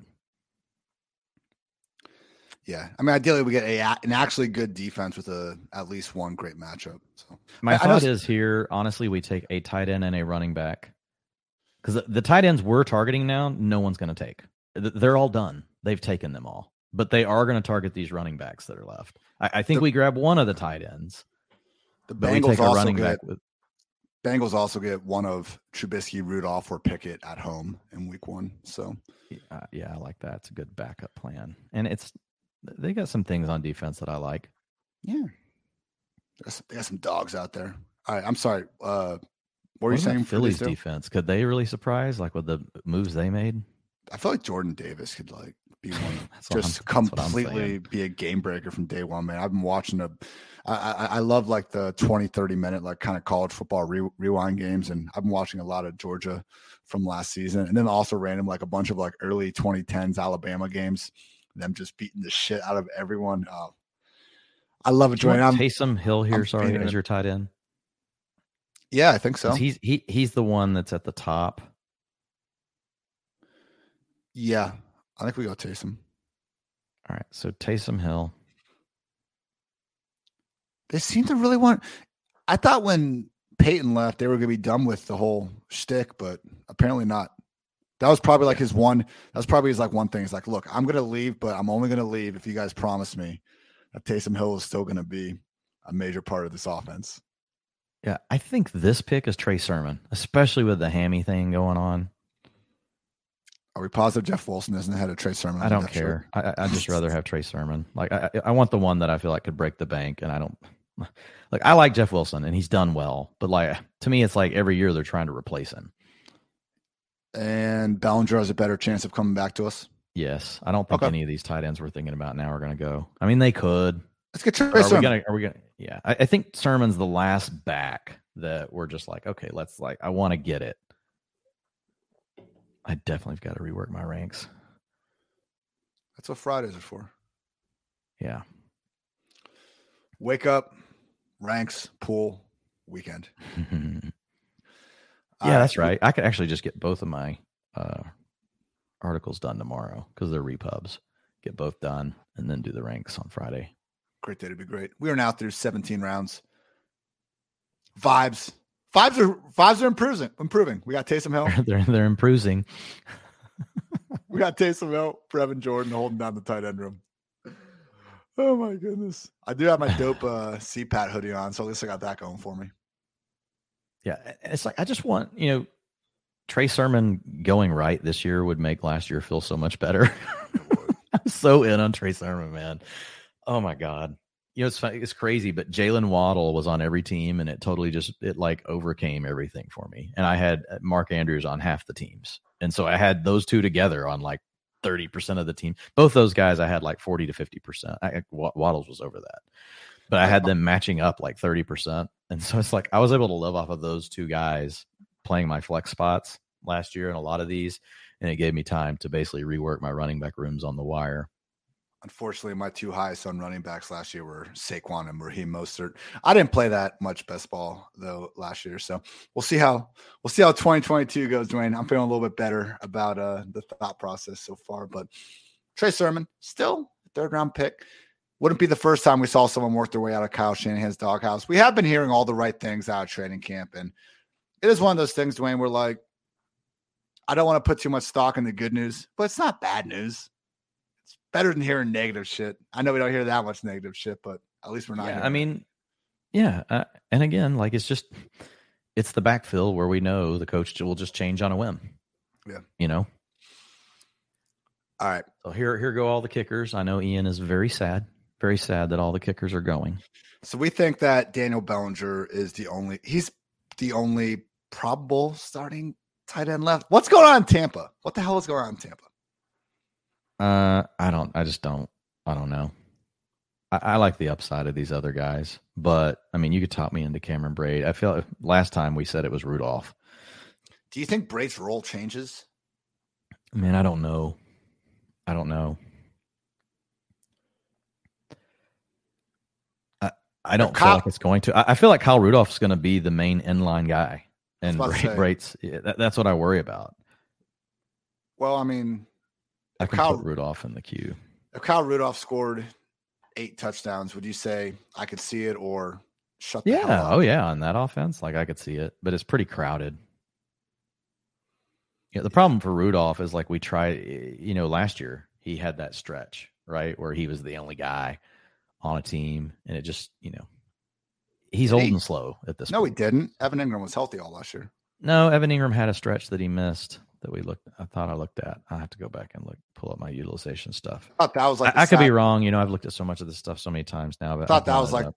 he played 15 games. I thought that was the saddest part. Yeah, that's been the saddest part about the Evan Engram experience. He like, you know, really crushes his first year, and then he was still okay his next two years in the league. He just couldn't stay healthy, and then he starts staying healthy, and all of a sudden we are no longer crushing it. There goes Ameer Abdullah. That's a good spot for him. I took him in round like 18 today in a um in a redraft league. Yeah, Evan Engram missed week one and two last year. So Giants were like, take a seat, Kyle. We got Kaden Smith. That was weird that they brought in Kyle Rudolph in the first place. That was a probably a Jason Garrett move. locker room guy. Might as well bring in Jason Witten at that point. Who we could. It's very much the same thing. What's Witten doing? Is it, I thought I saw an update on Witten. Don't know. My cats are out there going nuts. Like one of my kids is meowing at the cat, and the cat's talking back. What's what's your- you have a cat? Yeah, my we've got so when How- we moved here, the uh there was a feral cat that had a litter of kittens in our damn attic. We didn't know. And Landry comes down one night and he's like, Dad, he's like, I hear these cats. I'm like, what are you talking about? And I go up there and sure enough, I just hear like meow, meow. I'm like, what the hell? And so I'm like looking all through the house in the closets because I can hear it. Um, and there's a door into the attic from his room upstairs. And I went in there, I could hear him, but I couldn't find him. So then I went down to the other level of the attic and I went up. And finally, like in between the floorboards, I'm shining the flashlights down in there and I just see all these eyes looking at me. Oh my God. So, and then the cat did it again. The cat had two litters here. The only, only one, only one was in the, uh, you know, in the attic in between the floors. So Landry was little at the time. So like there was two by fours, you know, so he, if he was laying on his stomach, like we couldn't get to him. So I had to push him in there into this crawl space and he handed them out to me one at a time. And then I pulled him out. So, so a feral cat had a litter of kittens and just like left them. Yeah. They just took off. It's like, it's peace, homie. How many we kittens? gave, we got you- we gave most of them away. Um, so we ended up with two, two left. Um, and what's funny is one of them is more like a dog. It- you know, his name is Maverick. It was the year the Mavericks won the Nice. championship, and so um, like he's awesome. And when he was little, he walked right off the banister and fell flat on the tile, fell a whole floor, didn't Oh. die. Yeah, he made it. Like I was with my Oh. mom helping her set up her 401k, and like I just hear a cat like go onto the ground. Camden comes running down like and picks up the cat. Like he was fine. So um, he's more like a he's more like a dog. He he like barks at you like a dog. He's funny.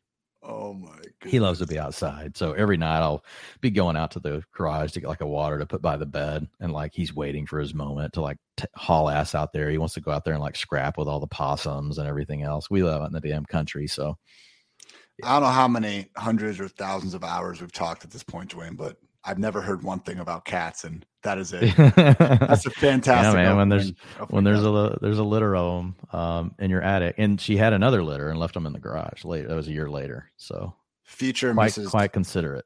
future Mrs. Tits threatens me about bringing cats in randomly, and I'm just like, all right, be careful. It's a dangerous game if you're gonna if you're gonna introduce the bring pets home randomly without uh, without notice first.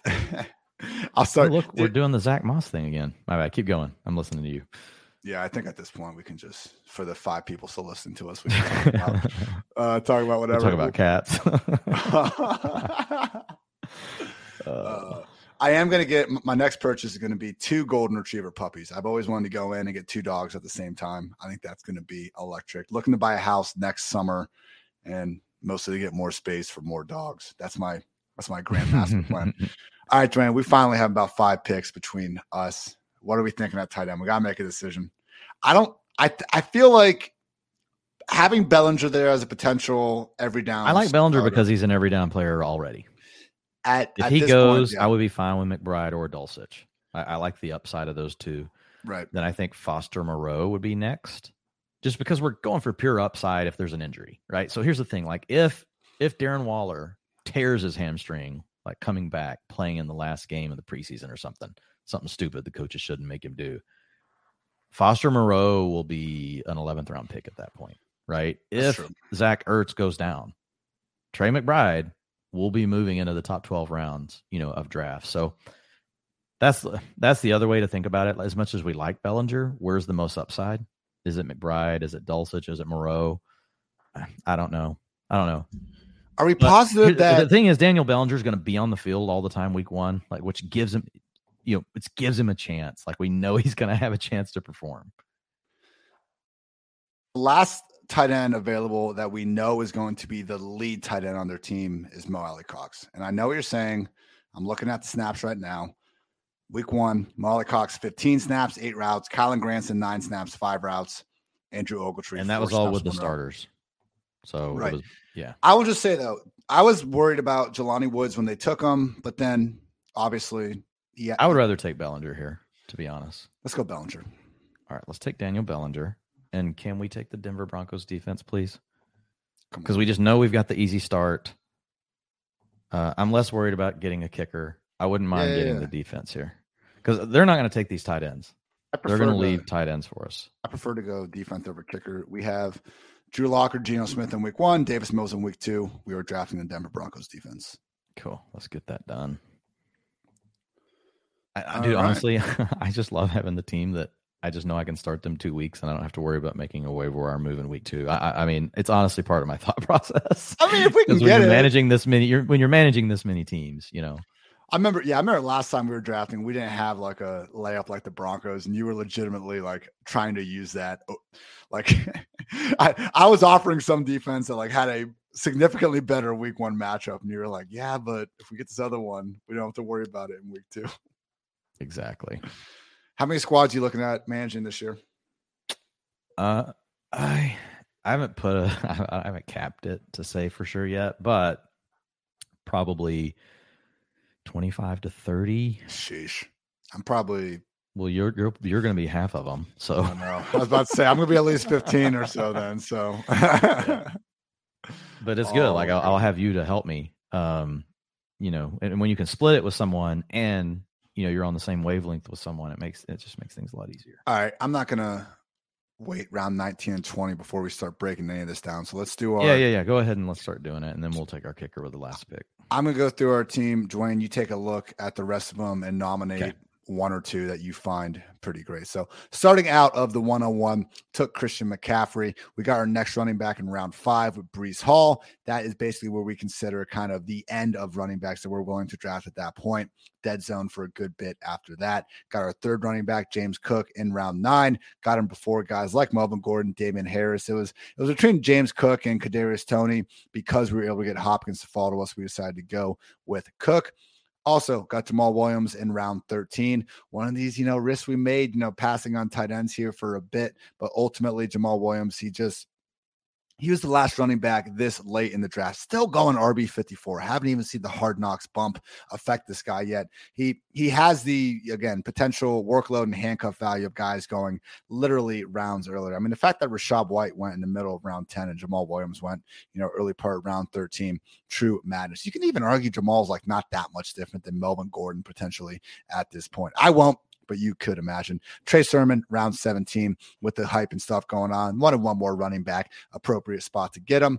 Got our only quarterback, Kyler Murray, in round seven. Only need one quarterback in redraft formats okay, if you don't get your first quarterback until it's like the Derek Carr range, maybe you do want to pair him with someone else. But honestly, even Derek Carr, like I I I would say Justin Fields is like the last quarterback that I would feel comfortable with being my only quarterback. I wouldn't feel that strong about it, but that's my point. You really don't need another quarterback in redraft more times than not. You can they, they will be available on the waiver wire at wide receiver. Tee Higgins, Tyreek Hill, Terry McLaurin, Adam Thielen, DeAndre Hopkins, Rondale Moore, Russell Gage, Tyler Boyd, and Isaiah McKenzie. It's going to be a battle to pick them every week, but we have plenty to choose from. Might as well make that strength and, you know, inject some steroids into it. And finally, you guys like our team so far? Well, here's the tight end room. We have Brevin Jordan, Taysom Hill, and Dan- Daniel Bellinger. We will be scouring that waiver wire. Maybe, just maybe, Dwain, we get a little week eight murmur a little rumor here about, ooh, Dwain just hopped out. Maybe he just can't even fathom what I'm about to say. Rob Gronkowski, perhaps, comes back second half of the year. Maybe, just maybe, we're in a position to go ahead and get him. And finally, with the defense, Denver round 19. We'll see about a kicker in round 20. I'm probably gonna let Dwain handle that. So not sure if Dwain purposely left me hanging, but it's all good in the hood, guys. I'm feeling good. It's a great day to be great hour 40. And I don't know if you guys have done one of these uh, FFPC drafts period uh, before, but I really would say, you know, I've gotten some questions just like asking about dynasty or people that maybe don't aren't in a fantasy league and just I don't know, don't have the opportunity to. None of your friends want to get in there. I do think for redraft purposes, it's the easiest way to find just some good, you know, decent money leagues to get into. And eh, 350 bucks is a lot, but there are other possible pathways to get in there. I particularly love the dynasty feature. Just being able to go there. We now have Dwain coming back in from his phone. I was just going to sign off, man. You need to do this. No, man. Hey, we got to see the end of the draft. Oh my! Got to see. I got to see what kicker you take. I got to see if I approve. Did you? What? Did your computer die? Uh, lightning. Oh, we have a storm. we have a storm right now. So the power. This is the second time ever in my life I've had this happen. Okay. Well, I guess I'll sign. I'll talk about a few teams that I like in particular. I we, we talked we, about we kind of we kind of talked about them first uh, earlier. Like it's still the same teams. Uh, I think it's Team Six. I, I disapprove of the Justin Cook, uh, Tucker thing. Who knows what was going on with that? But I liked I liked that team. If you want to talk through it, um, I thought the I thought Team Twelve was interesting, minus Dalton Schultz. Yeah. And then even and they as much as we love Kareem Hunt, like they jammed Kareem Hunt in there after having that great start at running back when I thought there were still some receivers that they could have hit. And, again, I'm never going to fault someone for Kareem Hunt, right, at that pick. So I think it's fine. Like if he hits, right, you're starting four great running backs. Um, because they started, if I remember right, Barkley, Swift, then they come back, they get ETN at the end of round three, and then getting Kareem Hunt and four, five, six, looks like seven, like on this little screen. Team nine is also solid. I was probably setting my expectations a little high. I'm not going to say great, but I will say, I will say solid. Yeah, we'll go ahead and give the uh, the honorable mention runner up award that we do every time to Team Six. P. Wee Shorty. I don't know if I'm supposed to announce their names or not, but when in Rome. Cooper Kupp, AJ Brown, DJ Moore, Rashod Bateman, Juju Smith Schuster, DeVonta Smith, KJ Hamler, and Tyquan Thornton as their wide receivers. They went ahead and snagged Jalen Hurts in round seven, got Kyle Pitts in round two. First running back take in round nine. I do like their running back moves though. Damien Harris, Darrell Henderson, Michael Carter. Those are three guys that have at least a chance to be a flex player. Also got Tyrion Davis Price, D'Ernest Johnson, and Hassan Haskins, guys that are one injury or one trade away from potentially rocketing up the board. So yeah. I really like the uh, the Darrell Henderson pick. I, yep. I like that pick a lot. Yeah and the Michael Carter pick too. Honestly, RB forty six. I I have those guys ranked right next to each other. I think they have very similar profiles. Two of the handcuffs in that range where I've been willing to wait a bit over some of those lower end RB threes, higher end RB fours because you have Henderson and Carter there waiting for you. Uh, yeah, the Justin Tucker round 14. I don't get they did have two auto drafts, so I wouldn't be surprised if it was just like, you know, if they were streaming some uh, hilarious moment that forced them to draft Justin Tucker. Let's see three rounds before the, ne- the next closest kicker went off the board. You're now going. Oh, we're going to tour the McFarland household. This is. Oh yeah, this is great. yeah. So yeah, in the kitchen now. Uh, gonna walk in it now. I'm. You want me to show you show you where the cat you know got you know stuck now. Uh, like, like here here's the cat sitting in the Oh my in goodness. the in the room though. So yeah, William it's Fuller. like one of those virtual tour, tours of your house. Fuller William, just went. Yeah, uh, Team Six snagged them. So there you go. It's, good, it's another good pick. They know what they're doing. The, the the rich get richer. Wide receiver 85. That's fun. There's a period of time where OBJ was going before Will Fuller and Julio Jones. What a freaking time that was, Dwain. Yeah, uh, man, Fuller in the last round still. I, I know, I know, we're kind of getting a little further along here, and like, is he going to sign? But I think we've heard, you know, already that he's just basically saying he's going, he wants to see what Deshaun Watson does first. So, uh, you know, we'll we'll see what happens. But at the end of the day, like, I just think about these things like, okay, Fuller signed with the Cowboys tomorrow. Where's he going in drafts the next day? But I think you have to ask those kind of questions yourself. All right.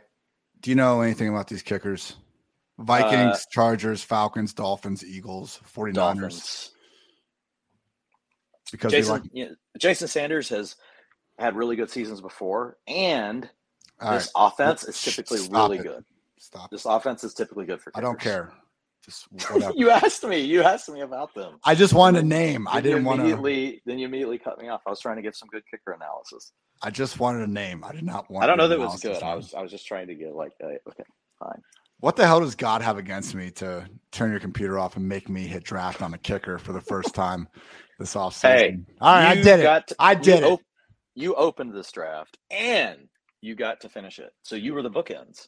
So, and you know. with that, and with that, we have concluded our fourth Footballguys Championship draft. Hope you guys enjoyed seeing some of the thought process. And hey, I probably would put this as our fourth ranked team in the power rankings. I'm happy we have three teams I, I consider to be better than it. Still, in my opinion. I, I, think I think we have a bullet in the chamber, Dwain. I don't think we're completely out of it by any stretch of the imagination. I was saying when you were gone that you know maybe we get an alert in week eight that a certain uh, Hall of Fame tight end is thinking about coming back, and we beat everyone to the waiver wire. We have opportunities. The fact, hey, like you said, man. If we get one tight end, it's gonna be a scary team. So the fact that we have the scary team minus the one tight end, I'll take that over a team that's just freaking out of the picture. So still have an opportunity. Appreciate you guys tuning in as always. For Dwain, I'm Ian. It's been the PFF Fantasy Football Podcast. Until next time, take care, everybody.